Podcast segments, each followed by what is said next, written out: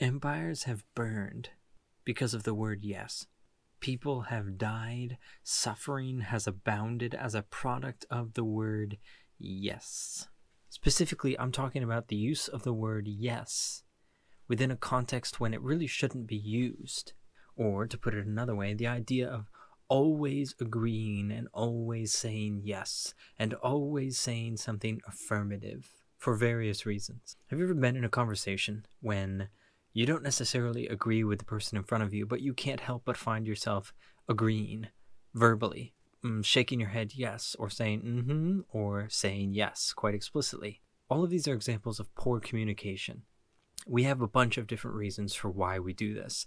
Some of the reasons I used to have were one, I just wanted to get talking again, so agreeing with them was the quickest way to get it back to my turn to talk, which that's just a messed up way to communicate.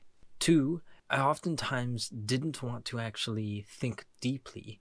I didn't want to engage in the conversation. And if I were to not say yes to something, that invites the chance for us to actually have to discuss whatever it was that I would not have said yes to.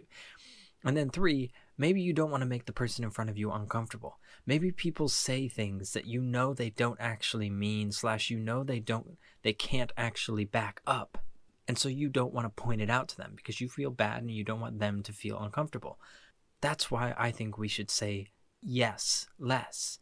I decided that I was going to start incorporating more no's, if you will, or at least less yeses into my communication. I decided that if somebody was going to say something in front of me, I would, with kindness and being gentle, push back and see if they actually agree in what they meant, especially if it's something that I don't think I actually agree with. First of all, this helps the person in front of you stop saying empty things that they don't actually agree with.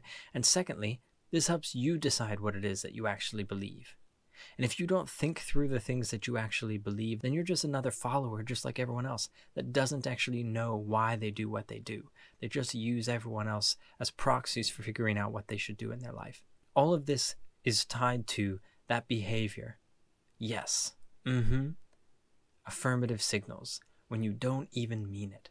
Imagine if you had a relationship with someone that you knew that no matter what you brought in front of them, they would give you their honest opinion and they would be kind and gentle along the way. That's an amazing relationship. And when you say nothing but yes to everyone around you, you're denying everyone around you the chance at having that relationship with you because all you ever do is agree. It doesn't mean you need to become an asshole that just is constantly pushing back on everyone's ideas and statements.